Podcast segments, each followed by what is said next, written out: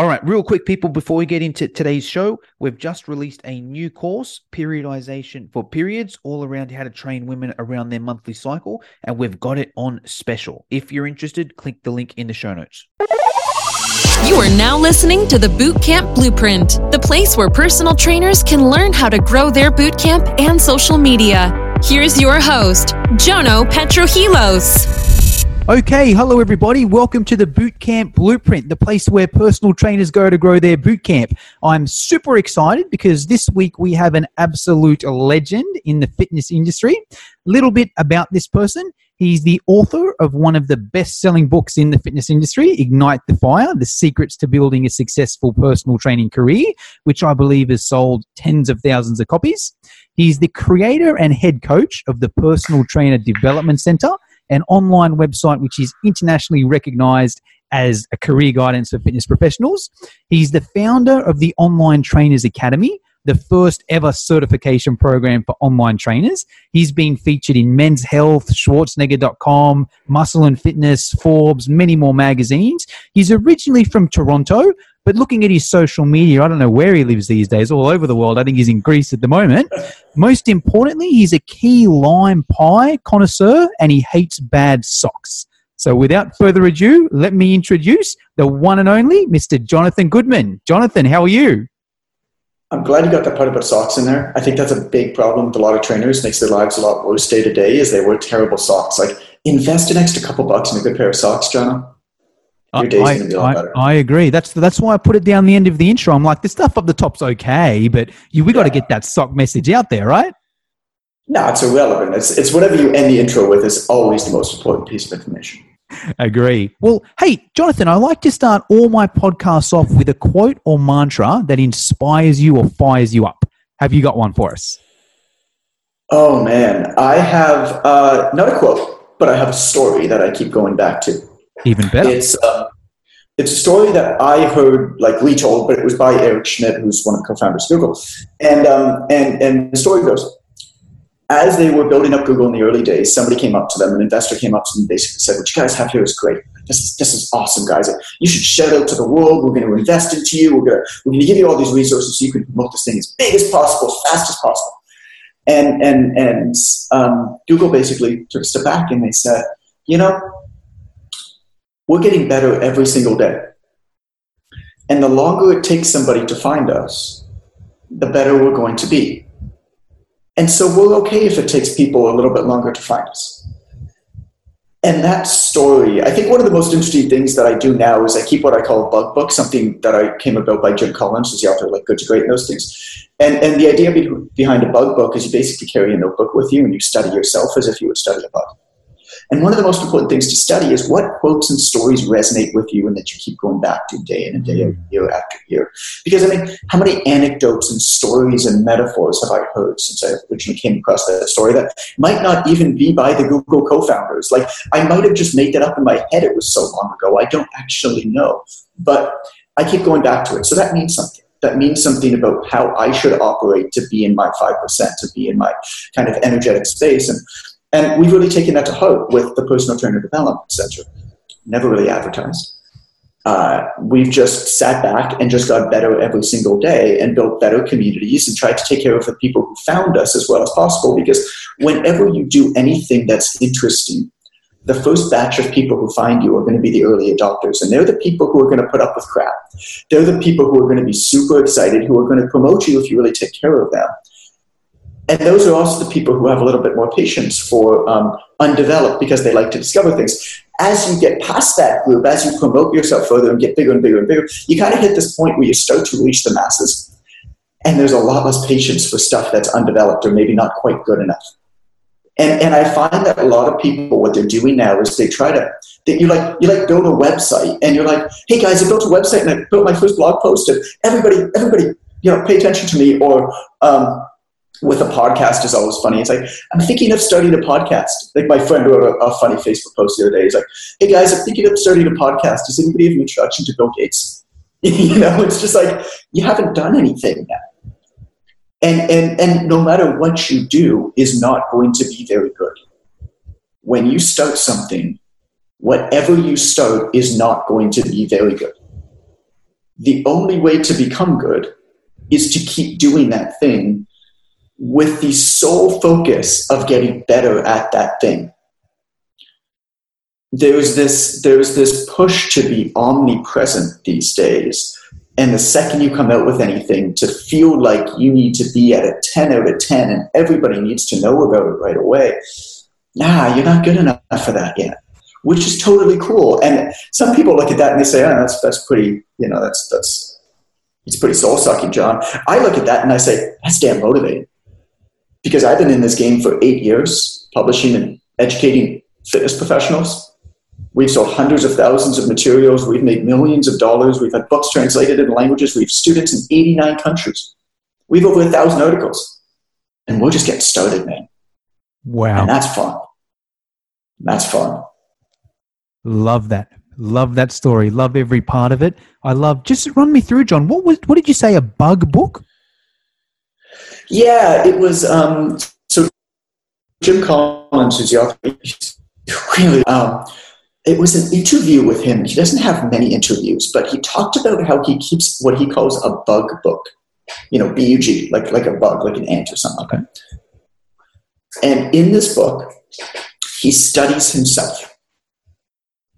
And he studies himself as if he were somebody who is a who is who is just a researcher.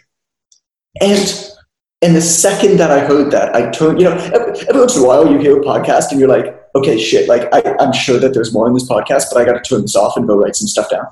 Um, I, I, was actually on a run at the time. We were, this was the last place that we lived near. Right, I am in Greece right now. This was in Mexico and we were living there. And I was on a run through the jungle.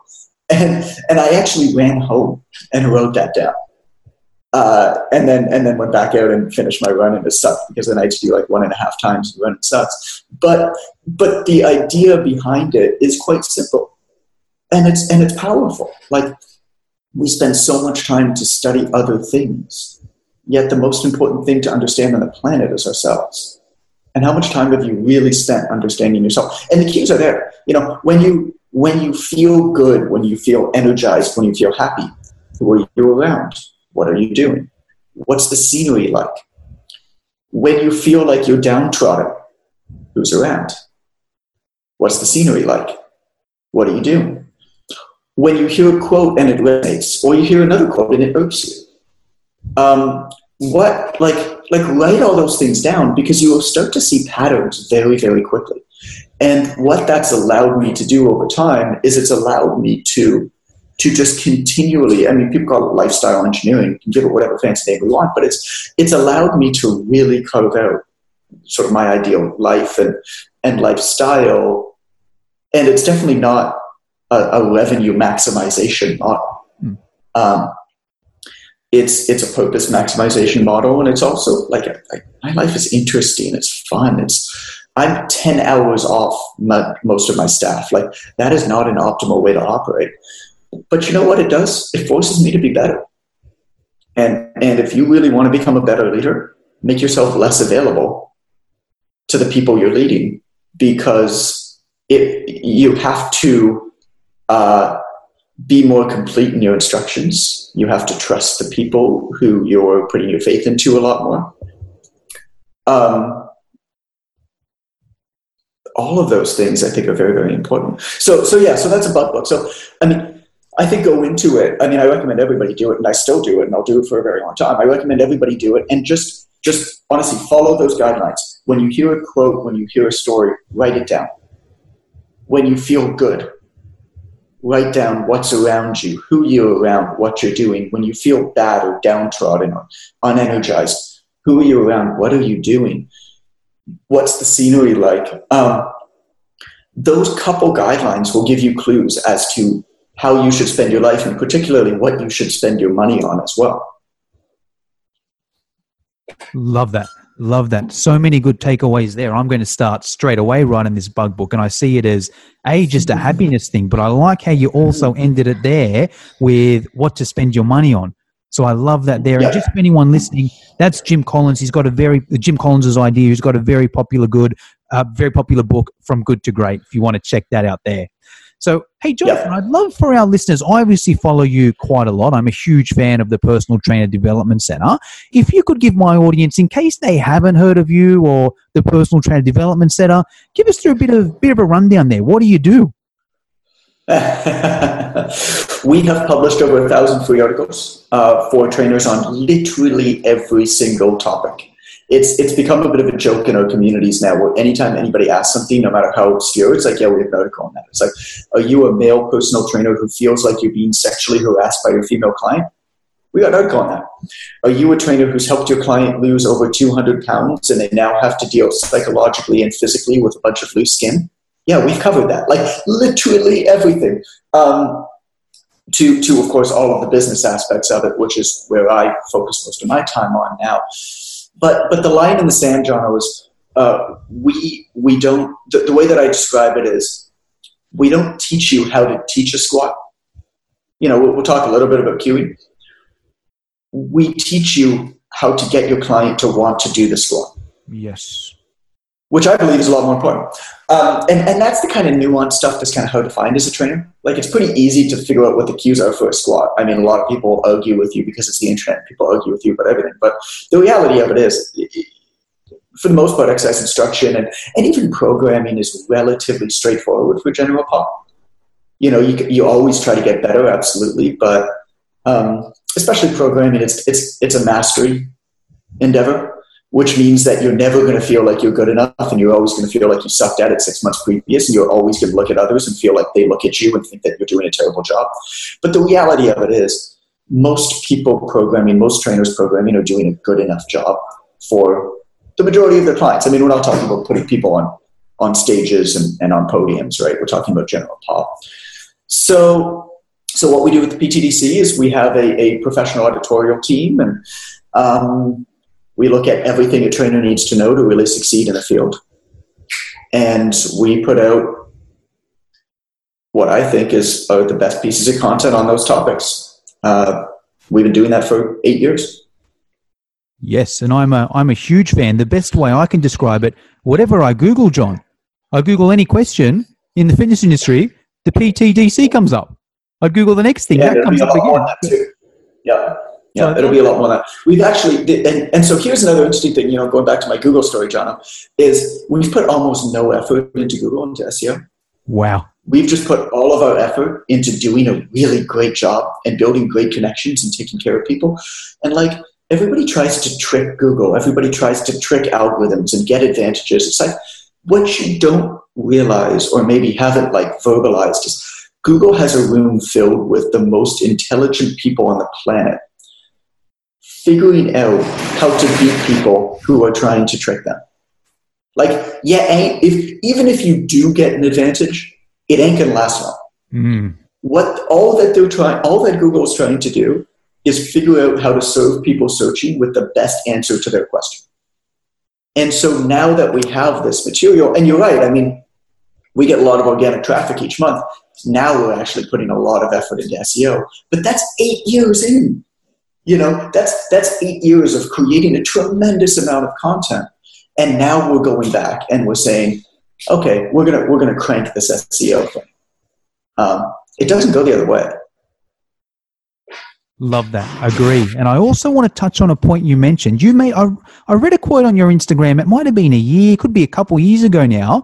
Oh, Probably man. my favorite quote in the world. I, I just written down off by heart then when you brought it up. Correct me if I'm wrong, but I read this and this literally change the way I think of fitness programming. Your program design fails in comparison to your ability to get your client to want to do that program. Right. I mean, that's that is the core theme of my first book, which was Ignite the Fire. Is the, the extended version of the quote is the importance of the quality of your program pales in comparison to the importance of your ability to get a client to want to do that program. And it was interesting when Ignite the Fire first came out, um, which was 2011. I mean, now people are like, yeah, psychology and training is super important. Of course, adherence is really important. In 2011, it wasn't like that. Mm. In 2011, putting publishing that idea actually got a lot of people really angry at me. Oh yeah and and but what was interesting is you know the idea has proven to be right.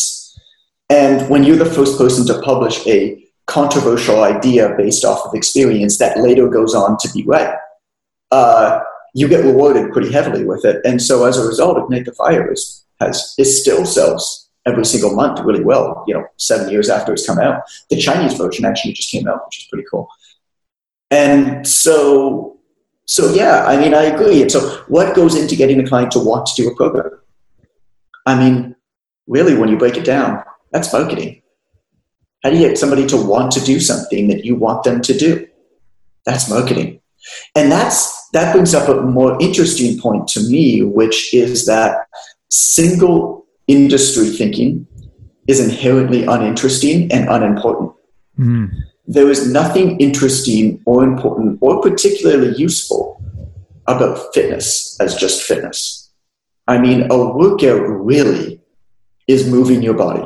The best fat loss workout is to do something that you suck at.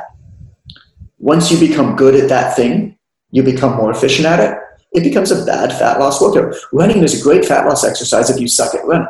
Once you become good at running, it becomes a terrible fat loss exercise. It's, it's really pretty uncomplicated. Where it becomes interesting is the intersections of industries or schools of thought. I mean, picture like a Venn diagram. Once you, once you cross over psychology with fitness, it becomes pretty interesting. Once you cross over behavioral psychology with fitness, and then with marketing, and look at the intersection between those three, now you've really got something. And a lot of trainers I find suffer in this industry because they're just so obsessed with just the fitness part of it. And even if they're the trainer who doesn't care about money or just wants to help people, completely noble, totally cool. You still need to know marketing. Because if you can't market a program, you can't get anybody to do that program. And really, that's all that matters. Yes, I love that. And for everyone listening, if you're interested in that, I definitely recommend getting a copy of John's book. Where's the best place, John? Amazon, your website?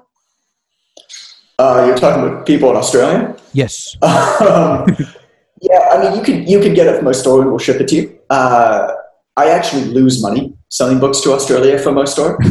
Sorry, I should have asked you that before the podcast, right? No, no, no it's totally cool, and we're, and we're, absolutely happy to do it. I think it's just interesting when I actually talk about the economics of what we do. A lot of people don't realize just how expensive it is to ship. Uh, you know, if I would have charged you what it actually costs to ship a book to Australia, you'd pay like thirty-five dollars shipping, right? Um, which obviously I can't charge you. You can get it like it's on. I think in Australia it's called like Book Depository. Yes, yes. Um, so you can get it from there. Uh, they, they carry all my books. Uh, but you can get it from our store too, and we'll ship to you. And if you do, just just buy a couple books and not just one. That'd be great. Yes. Well, I'm I'm a huge fan of your other book as well. I had it just got it. This one here, another good one, right? Mm. Another one of my favorites. Yeah, the pocketbook's cool. There's there's a fair amount of crossover between the pocketbook and Ignite. Ignite is kind of a general nonfiction book. You're supposed to read it start to finish. Pocketbook is a reference. So it was it was written to literally be a pocketbook. It's it's it's 48 answers to the 48 most common questions you're asked throughout the day. Everything from here's an objection that you're going to get in a sales call to um, to to dealing with just any day to day situation. Like open up a random page and just read the read the question there. Let's see what you find. Any random page? Any random page, sure. I mean, uh, the, the start of one of the questions. Some of the some of the answers are two or three pages. How do you overcome the bad experience with a trainer objection? Okay. So a client comes to you and either in a sales call, consultation and meeting, and they talk about how how a previous trainer or a previous workout program didn't work for them. How do you deal with that? I mean, that's a pretty common thing. i have never seen anybody really write about that. It's certainly not in any of the training of any certification anywhere. Mm. Um, so the idea with the pocketbook is you keep it in your gym bag. I mean, you don't, you could read it start to finish if you want, but you're meant to keep it in your gym bag or at your gym, or, or gym owners are meant to keep it on the shelves. And then throughout the day, anytime anything happens, you just flip it open, figure out how to deal with the situation, close it, put it to the side, and use it again whenever you need it. Yes, I love it, and I recommend every trainer have that, which is why I have my copy. But hey, John, I'd like to transition a little bit. What I, have obviously been following you for years, and I've seen a very big um, influence now on the on the online trainers academy. Could you tell my listeners a little bit about that? How did that come about? What does it involve? Why do you do it? Give me the rundown there. Oh yeah, I'll tell you how it came about really quickly because I think that that's an interesting story too. That that has some parallels to how trainers can maybe uh, target their programs better for their people. In you know, I think it's the responsibility of anybody who runs any kind of a platform to not build a program and then build a platform, but to build a platform and listen to the people in that platform and figure out what their problems are mm. and build an eloquent solution to the problem.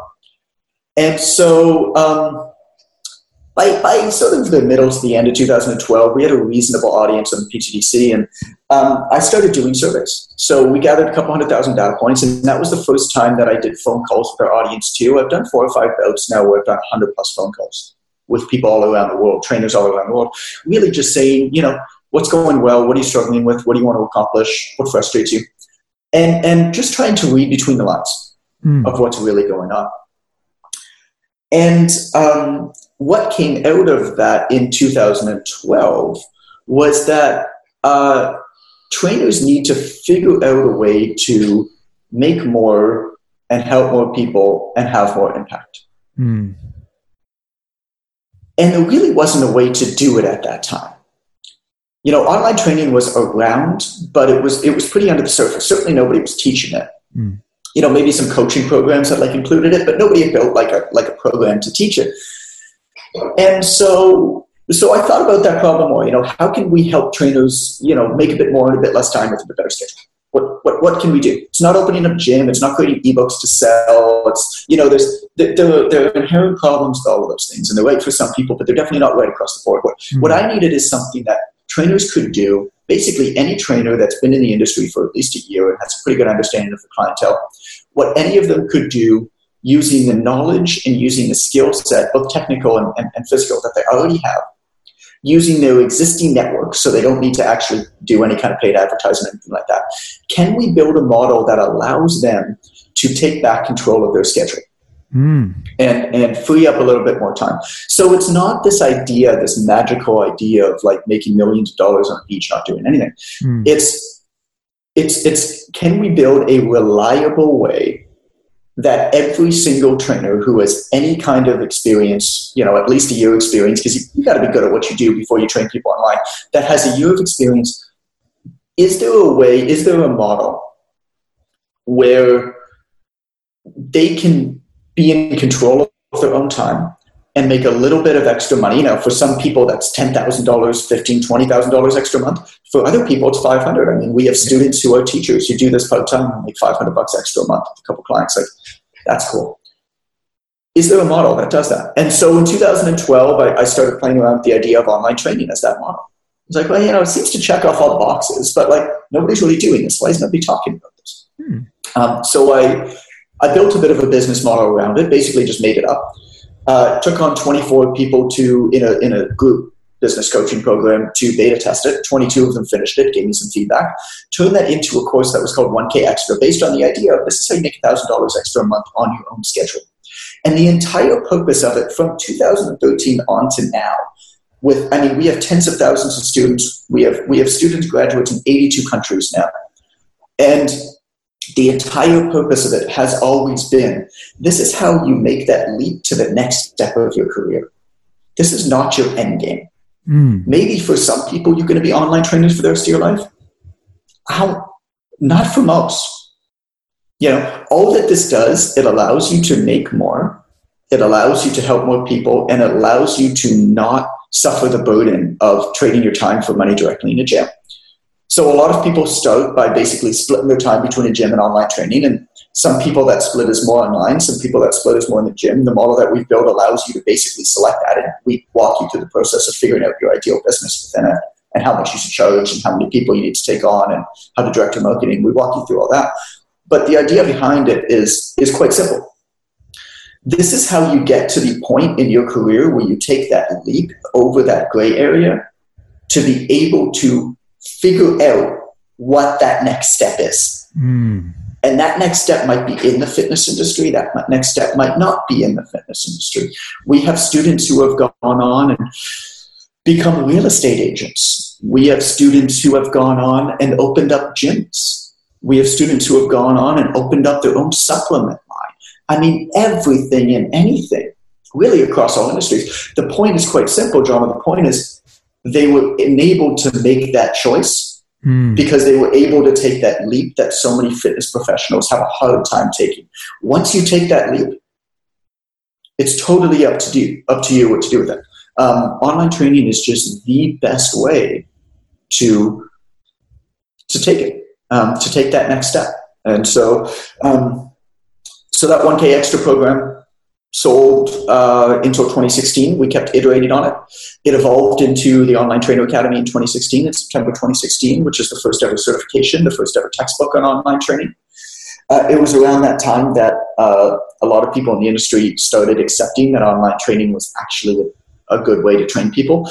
And it's interesting, there's actually research out now that show that clients get better results with remote training than they do in person, which I can I can talk about a bit if you're interested. But um, you know, we wrote the first ever textbook on it. I've I've spoken at worldwide on it now. I've spoken to many of the major organizations on it, um, and I've been the first speaker on it at most of the major organizations. Who, when I started teaching it, basically ignored it, saying that there's no way that you could do a good job. Um, and we now have data from tens of thousands of students that show that you can absolutely do a good enough job with your clients. You need to you need to choose your clients, but but you can absolutely do a good enough job with your clients remotely, um, as long as you know how to work with them properly. And, uh, and so yeah, that's what we teach. Awesome. Well, hey, I'd and then the business and then the business side of it too, of course, which uh, which you know we've been iterating and improving upon the model. But but the interesting thing about the business side of the online trainer academy is that it's it's it's basically the same as it's been since 2013 and it requires you it, it, doesn't require any kind of paid advertising. It doesn't require you to even have a website. Uh, it doesn't require any software. And it is it has been immune to so you know since 2013 social networks have changed how many times. Algorithms have changed so many times. And this has been this core model this core theory the, the, the fundamentals of what we change of what we teach haven't changed once. Wow. uh, which is what you want out of a system, right? You don't want to learn marketing that's going to be obsolete in two months. Yes, exactly. Now there's so many good things going on there. There's a few different directions I want to go, but I just want to break it down one by one for my audience here. Can we Okay. just expand just a little bit on online training not being the end game? Now, I'll give you the summary of what I want of what I understand from that, and correct me if I'm right. In that Sure. you're in the fitness industry, you're currently doing a lot of face to face training. A lot of the time, you get Mhm. stuck there, and you're stuck there because you're in that grind, and it's either you stay in that grind forever or you completely leave and do something else. Are you saying that with online training, it frees up sometimes so you've got some freedom to then pursue something else if you want? Or is it more like, okay, now I've got these skills that I know how to run an online business that, hey, anything's possible? Or is it a bit of both? Can you just expand a little bit on that for us? You're, you're, you're, you're pretty much there. Um, the, the first question I'll ask you, John, was how many retired personal trainers do you know? How many retired? So went to what, 60? Well, just how many people have been personal trainers for their entire career? Like, I don't, I've got I don't know. zero one. Yeah, I don't think I know one actually. Yeah. It's it's you know it, it, it, one the fitness industry is a relatively new industry. Mm. um, but but at the same time um, it's a stepping stone. Some people do it for many many years. I know people who have been trainers for 20 or 30 years. Amazing. And they might be trainers until they retire. They're just they might not never retire because they're so young and hard because they're in the gym all the time. But but at the same time, for the majority of people who enter the fitness industry, personal training is the first thing that they enter into. Mm. And where they end up in the fitness industry is quite varied. There's a ton, there's a tremendous opportunity of where you could end up once you enter in the fitness industry. But a lot of people start with personal training. And so the question to me has always been what how do you how do you get to that next step? And there seemed to have always been this gray area that people had a really hard time getting over, where maybe they're making good enough money, maybe they're not quite making good enough money, but they're working so freaking hard that they have no time and energy to even think about anything else. Mm.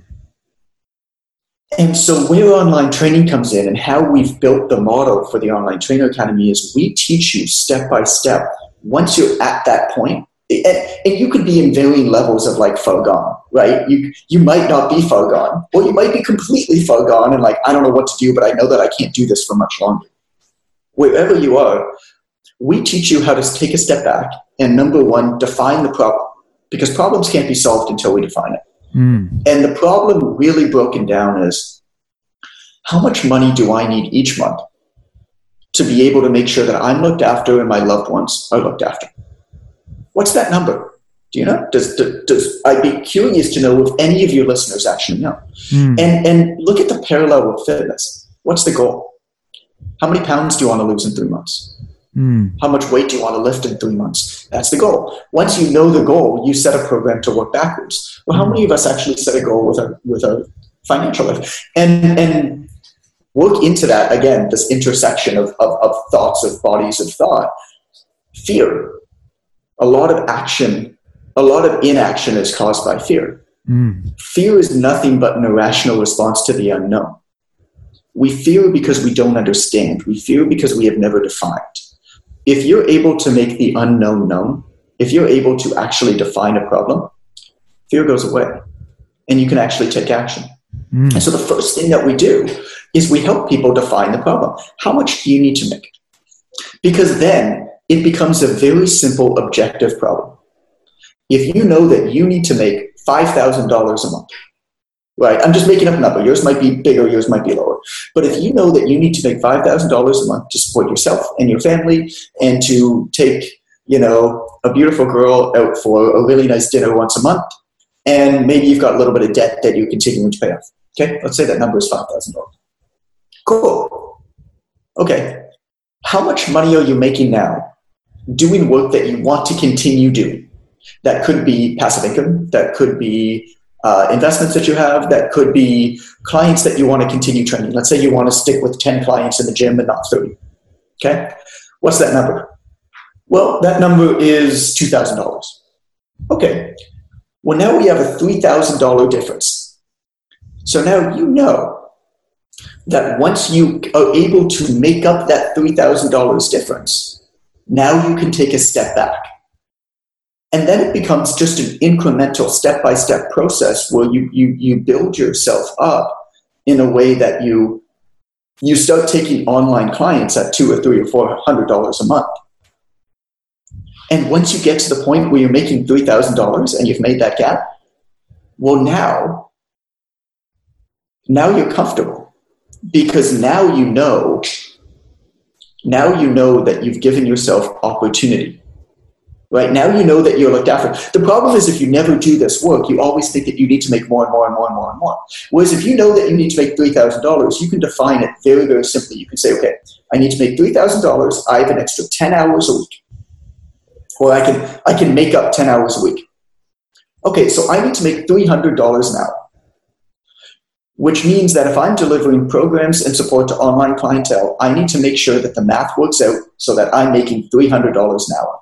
And so we work people through a calculator here. They basically plug in numbers. Okay, based off of that calculation, based off of what I'm going to be offering people, I need to charge $250 a month. Cool. And I need to get, uh, what, 12 people at $250 a month. Well, now your job is pretty straightforward, isn't it? Yeah. Find 12 people who are going to pay you $250 a month.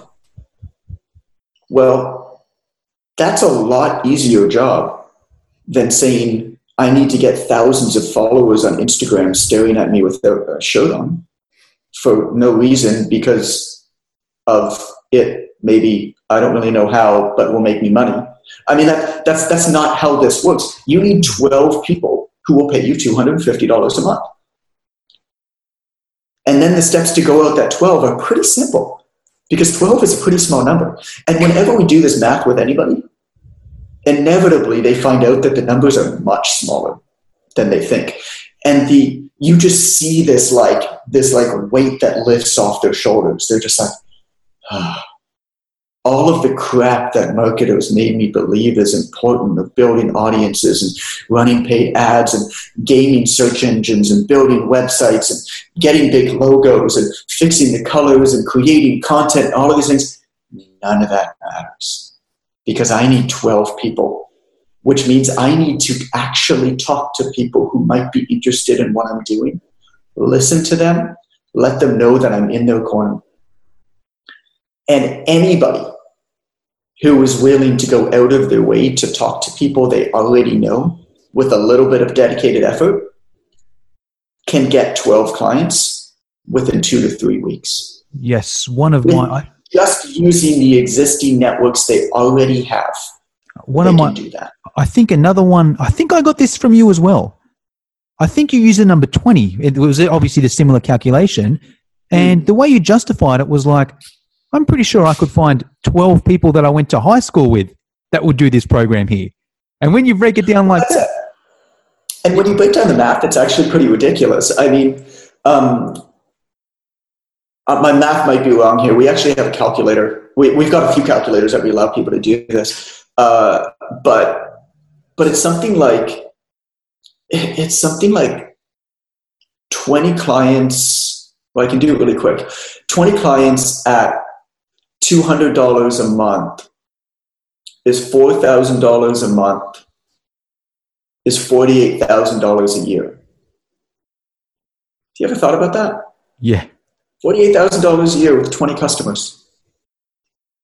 So this is why it's always funny in our Facebook groups. You know, we run, I, I think you're in, you're in a couple of them. We've got a, we've got the biggest Facebook group of online trainers. It's like 37,000 people in there. And it's always funny because inevitably, like every single day, somebody posts in and they're like, hey, what are you guys doing to get clients? I've tried everything. I was like, uh, and, and so every once in a while, I just like, I, I try to hold my composure, but every once in a while, um, I'll say, okay, what are you doing? They're like, well, I built, I built these funnels. I, you know, I, I, I click funneled and then I ran these ads and the ads didn't get approved by Facebook. So I, so I took another course on ads and I, and I learned how to run ads better. And then I, and then I, um, and then I, I wrote a bunch of content. Um, and I've been really trying to build up my Instagram. And I just, I just typed back one line. I was like, how many people have you spoken to today? Mm. And they're like, well, well, but I mean, I'm trying to get better at advertising and copywriting. And how many people have you spoken to today? Well, I mean, nobody, but like, but like I put it up to six. Maybe you should actually talk to people. Maybe that's what you're missing. Maybe that comes first. Maybe that's at the base of the pyramid. Maybe all that other stuff absolutely has its place, but is gasoline on the fire. And if you never build the fire, if you never build the base, none of that stuff matters. Because at the really, when you break it down, every single business relies on reputation and relationships. And if you never build that, it doesn't matter how good your content is. Yes, I agree. I'm a huge fan of that. I think conversation, talking to people is the way forward. And the more people you speak to, the more successful your business will be. That's that's my take. I want to be mindful of your, your time here, John, but I'd love if you could give us a few minutes. You mentioned that you've got, well, let's go the other way. A common theme with trainers these days is that online PT, you can never do as good of a job as face to face PT. Now, I know you mentioned earlier you've got some really good stats that actually show the opposite. Could you jump into yeah. a few of those for my listeners? Well, not stats, but there's actually a lot of research being done on um, on remote adherence strategies and and remote coaching. And I can tell you why. It's it's what's interesting is that the research that's coming out now basically backs up what we've known for a few years because we've just seen it with our with our clients. We've seen it with our students. You know, we're like, you guys are getting better results than most people get in the gym. And and here's why, John. It's it's actually pretty interesting. It has it has very little to do with how you coach. There's there's absolutely fundamental differences between coaching people remotely online. Mm-hmm. You need to understand some motivational interviewing techniques um, really, really well because you need to be able to help clients through problems even though you're not beside them.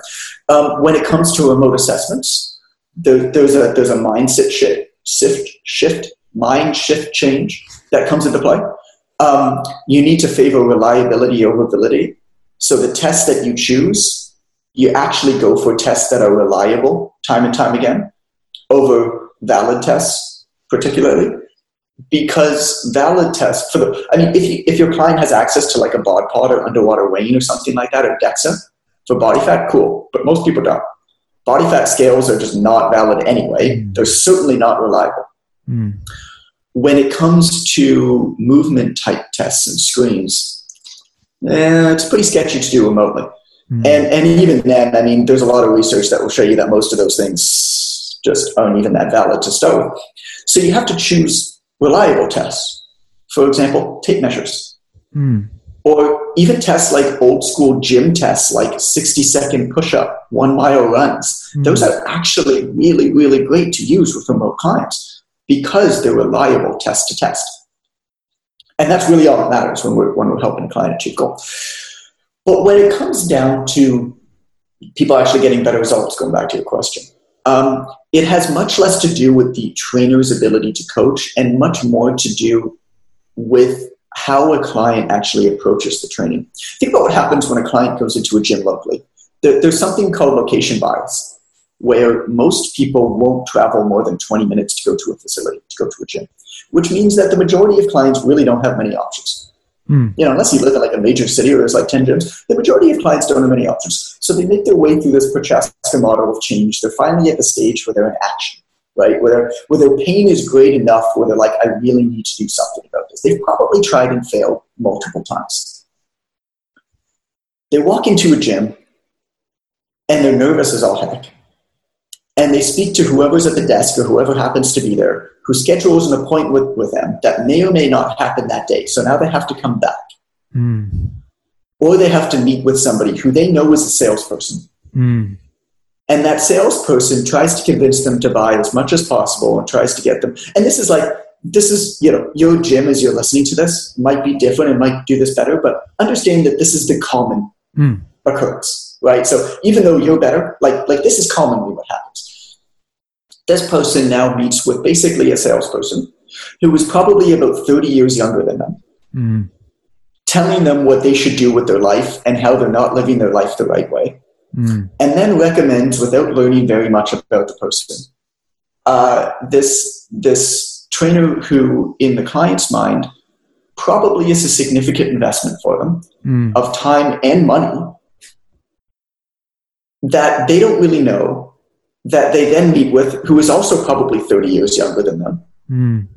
who they are going to go on and have a very deep relationship with. Because if you're seeing a client two or three times a week and you have two or three hours one on one with that client each week, it's a pretty intimate relationship. Yeah.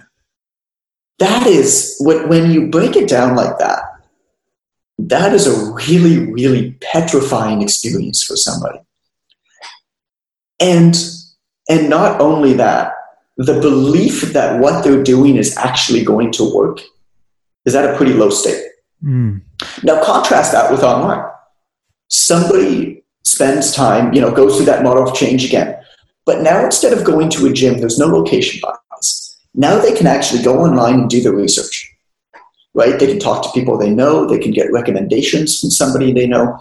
They can check out content. They can go to your website they can look at your at your social media profiles. They can go into your communities if you are food communities, um, however it might be,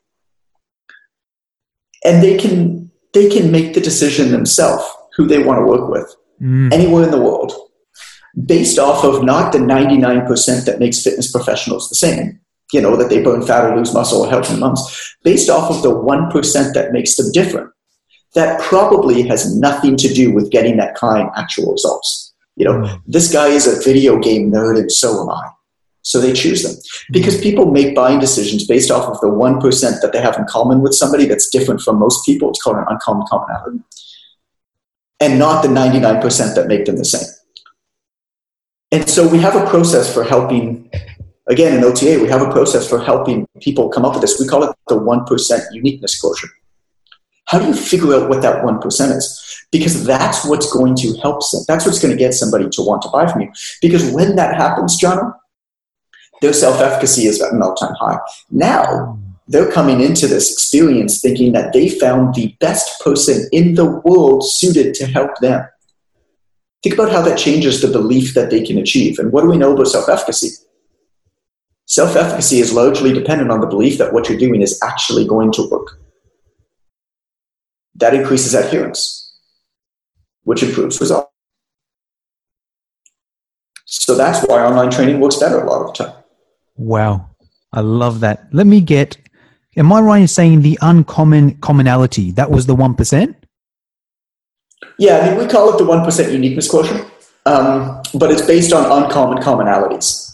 I love like, that. Like, what what is unique about you? What are some weird quirks that you have? What do you what do you like that you can wrap into your program and and I mean we have we've got great examples of people that I mean they changed their typography to align with this. We've we've got um, one guy Michael Sotos who's who's really cool. So we teach people how to create like application forms, and an application form is basically like like an application form online is basically your in person assessment. Mm. You know, it has to it has to meet all of that. So it in addition to gathering info about the person, it has to introduce you to them. It has to create rapport, and it has to set the stage for a relationship to be built. And and one thing, I mean, there's, there's a couple key things that you need to be doing there, but but one thing that's really really great is to ask a couple rapport building questions. So so one thing that Michael Sotos does in, in his that he's had a lot of success with is he asks people what their favorite superhero is. Hmm. Um, because a lot of his branding is built on like the Marvel universe and stuff like that. And so, you know, he helps people become like their own superhero. Like it's that, it's that idea, which is totally cool. And and whatever they answer, you know, those little like pop figurines, the little like miniature figurines. Yes. Yep. So the minute that anybody starts training with them, a package goes in the mail to that person wherever they are in the world with a little figurine that sits on their desk of their favorite superhero from their training. Wow. It's pretty powerful. Yeah. Simple. Costs a couple bucks. I, I even just like the philosophy behind it. I've actually never heard that, believe it or not. But thinking back now, I've just felt subconsciously where I do feel closer to people like that, and those decisions have been made. So I really love it. And think for in terms of like, I look back at people that I've worked with before, and I'm like, okay, hold on, why did I work with that person there? There was something about that person that I felt connected with that wasn't Right. necessarily about that skill. And I think that's powerful personal training. Yeah, especially with personal training, because as you mentioned, anyone's, hey, I burn fat, hey, I build muscle. But if you can have that deeper connection, it's a lot, there's something to it. So I love that. Thank you for breaking that down. Let me tell you a really a really quick story that I think really illustrates this for anybody because a lot of us here have been in the fitness industry for so long that we kind of forget what it's like to not be obsessed with fitness. Um, when you actually understand uh, buying and buying decisions, you recognize that the majority of customers are, are ignorant consumers, and the majority of purchase decisions are are not based on merit at all you know, you're almost never actually buying the best thing. And the, for the majority of purchase decisions, what you really need is something that's good enough. You need to satisfy a need. You don't need to maximize. Mm. And so the majority of consumers are satisficers, not maximizers. There are outliers in this, but the majority of consumers are satisficers, not maximizers. And you are too, and so am I. And I'll tell you an example of my life. I my roommate moved out. This is years back. My roommate moved out, and he it, he owned the TV, so I needed to buy a TV. Now, what do I need at a TV? I need a TV that has colors and pictures that move. That's basically it. So I walk into the first electronics store that I find because I have a problem, right? I have a pain. I want to watch TV. I don't have a TV. I walk into the electronics store that's closest to home, and I walk up and I see about 50 TVs. And you know what the problem is? Every single one of these dang things Mm. has color and has pictures that move. So how the heck do I decide what TV to buy? Right? It's this paradox of choice. It's it's it's become a very painful experience for me because I have no way to make a choice. And I feel like whatever choice I make, I'm going to feel like I look stupid in making that choice to somebody.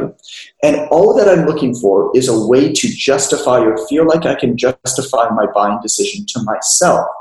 in a way to ease the purchase decision. This is how the majority of purchases are made if you want to play the odds. So a salesman walks up to me, says, What are you going to use the TV for? I was like, don't watch sports. It's the first thing that I said. I don't really watch much sports, but like, watch sports. Okay, so so he starts talking to me about how a good Hertz rating, H-E-R-T-Z, is, is important for uh, refresh rate in a, in a TV screen, and it makes, the, it makes faster moving images on the screen more crisp. I, he might have completely made that up. I have absolutely no clue. But what I did then is I bought the TV with the best Hertz rating. It took me about 10 minutes and I walked out of the store. All that he did was he gave me a single reason to feel like I could justify my purchase decision, mm. to make it an easier decision for me. If he came up to me and actually asked me and did like true due diligence and really tried to educate me on what makes a better TV and not a TV, you know what I probably would have done? I probably would have said, okay, I need to think about it and do more research. And walked out of the store and not bought a dang thing and not had my problem solved because really all that I freaking needed was I needed a TV that had color and made pictures move. And he would have actually been doing a disservice to me. And I would have felt like I couldn't buy yet because I now was made aware of my ignorance as a consumer. And I would have felt like I would have looked stupid to the TV salesman mm. in making a decision that day. How many trainers do that same thing? Yes, I love the way you put that there. So when you're selling, when you're marketing, keep that general idea in mind. What are you what are you selling? What do people actually need? And how can you tighten that gap as much as possible? Because you know that you can help them, mm. but you need to be given this opportunity to do so. And if, and if you don't think that you can help them, then you don't take them on, of course. But once you establish that you can help that person, you need to tighten that gap as much as possible. Yes, I love the way you look at that. Now, John, I really want to be mindful of your time here. I've just got one more quick question, then I'm going to leave you to it. You mentioned okay. earlier your online training academy. You mentioned three things in there. So people can do this without spending budget on Facebook ad. Yep. They can do it without any software. Yep and they can do it without a website. Yes. Okay. That to me is like the three things that stop people from usually doing it because they think they need those three things. So yep. to, to hear more about that, the best place is just to go straight to your uh, straight to the website. Uh, yeah, well, we have a we have some some free training that'll really introduce you to the, the we call it the core truths to the core philosophies portraits of, of, of how you should operate and approach online training. The idea, John, was our job with the Online Trainer Academy is quite simple. We help you get your first 20 to 30 clients online. That's it. Once that happens, we consider our job to be done. Because if you decide later on that you really want to scale your business, you might need to invest back into a website. You might need to invest back into ads you might want to invest in software to be able to make your time more efficient. But those things don't come first. Hmm.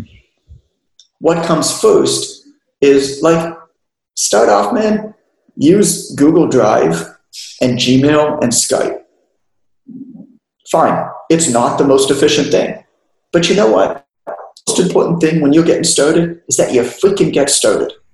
And you don't debate for two months over what software is better you know, I, I, I have a friend who wanted to learn how to play guitar one time. And he decided, he's, the interesting thing is he's an education expert, really a true education expert. And he wanted to learn how to play guitar. And so as an education expert, he started to put together all of these plans of how he was going to learn how to play guitar. He had mapped it out inside and out. And then he woke up six months later and realized he hadn't picked up a freaking guitar yet. Mm. And in telling me the story, he said, You know, if I had walked into the first music store I could find, bought the cheapest guitar I could find, flicked on YouTube, Googled guitar for beginner tutorial, and started plucking away, I would be six months farther than where I am right now. That's how we need to approach this thing. You, you reinvest back in. Nothing is forever. You've, you know, sure, a name for your business is important, hmm. but you know what? You can change it. You're allowed. So if you don't come up with the perfect name at the beginning, it doesn't mean that you can't start. Software is helpful. I'm an advisor to most of the major online training software companies. I think that they're great. I think that they're great tools. I also don't think you don't you need them to start. I think once you get going, they help you become more efficient and they're useful. Cool. Love that. And I guess if we look at back into it in a trainer side of things, let's compare two trainers. Let's say you and me, John. Let's say we both want to get into online training. I study for six months thinking about the best software, the best way to do it. You go in there mm-hmm. and give it a crack. And hey, you might screw up a few times, you might learn a few times, but six months down the track, I think you're going to be ahead of me. I think so. I think so. And I think I'll also gain a much wider understanding that it's such a it's something I've been thinking about a lot recently. I haven't actually written about this, so this is this is this is new. This is new for anybody listening. Is how damaging. I, I, think there's a lot of value in mentorship and coaching, but I also think that whoever is being mentored and coached needs to be really careful with the advice because what's happening now is we're, we're, these like striations of coaches, these levels of of coaches are, are, beginning to be established. Where there's like it's like a top down thing. Where basically there's this one guy or one girl at the top teaching this next level, teaching this next level, teaching this next level, and everybody's doing the same dang thing without actually thinking about why they're doing it or where there might be opportunity in making either minor or major adjustments. And the resulting effect is whenever these methods stop working, which they inevitably will because they're all trying to gain whatever is going on at the time, there's been no deeper understanding that's been gained. Mm. Which means that which means that you haven't actually achieved anything, really. And you're gonna have to start new. When you when you start something with core truths in mind. You know, you, you understand the philosophies behind the thing. You understand why you're doing it. You understand what you want to get out of it deeply, truly. And you understand how to do a damn good job with that thing. When you have those in place, and that's what we teach in the Online Trainer Academy, when you have those things in place, then you start putting it out into the world and you start watching it mold. And you start, sure, some things might not go that well for you. Cool. You learn from that. You take in feedback from that. Some things go really well. Why did that go really well? And you start to mold this thing into the perfect thing for you and, and into this new thing that you could never be taught. Because anything that really matters and is special and is important and is powerful and is timely yet timeless in this world is far too complicated to be wrapped up into a neat little system and handed to you on a silver platter. It just doesn't exist. And I think I think that that's a big problem with this like hey, get my eight week transformation challenge that you can do with your clients. Like, that's really cool. But if there's no deeper understanding as to what you can do with that knowledge, with that, with that core knowledge afterwards, it's kind of useless in the long run. A, a tactic will only get you so far, right? Yeah. Yeah. Well, hey, John, that's all we've got time for today. But if you can finish us up with if someone is interested in the Online Trainer Academy, I know you've got your next intake coming up, the best place for them to, to find you. Yeah, well, you'll include some links for sure in, in, in the course stuff. I mean, Google search Online Trainer Academy. It's the easiest thing. You'll find our website, you'll find hundreds of reviews. Um, all that I really, truly, deeply ask is that you do your research. And, and do your research, read about it, learn about it, speak to as many of our past students as you want. Um, and if there are other programs you're doing or you're thinking about doing that profess to do the same thing, do your research into them too. Make the best decision for you. But like, think about the decision before you make it because it's, you know, where, where you decide to focus your time in terms of your continuing development is, is, is a really important decision. And if you decide to spend your time with us, I don't take that trust in us lightly. Um, and I want to make sure that it's right for you. So, um, so that's all I ask. Awesome. All right. Well, hey, John, is there anything you want to finish up with? Anything I should have asked you that didn't? Anything you want to get off your chest before I leave you to it? No, man. I mean, this was this got deeper than I thought it was going to. That's fun. I think we also went a little bit longer than we intended, which is also. I was I was worried about you. I was like, man, I told him 45 minutes. It's coming up to 40. It's coming up to 45. It's coming up to an hour. Yeah. But um, thank you very much for your time, John. You got it, John. Thank you. If you liked the show, share it with your friends, subscribe on iTunes, and leave us a five star review. For show notes and free training on how to grow your bootcamp, visit www.fitnesseducationonline.com.au.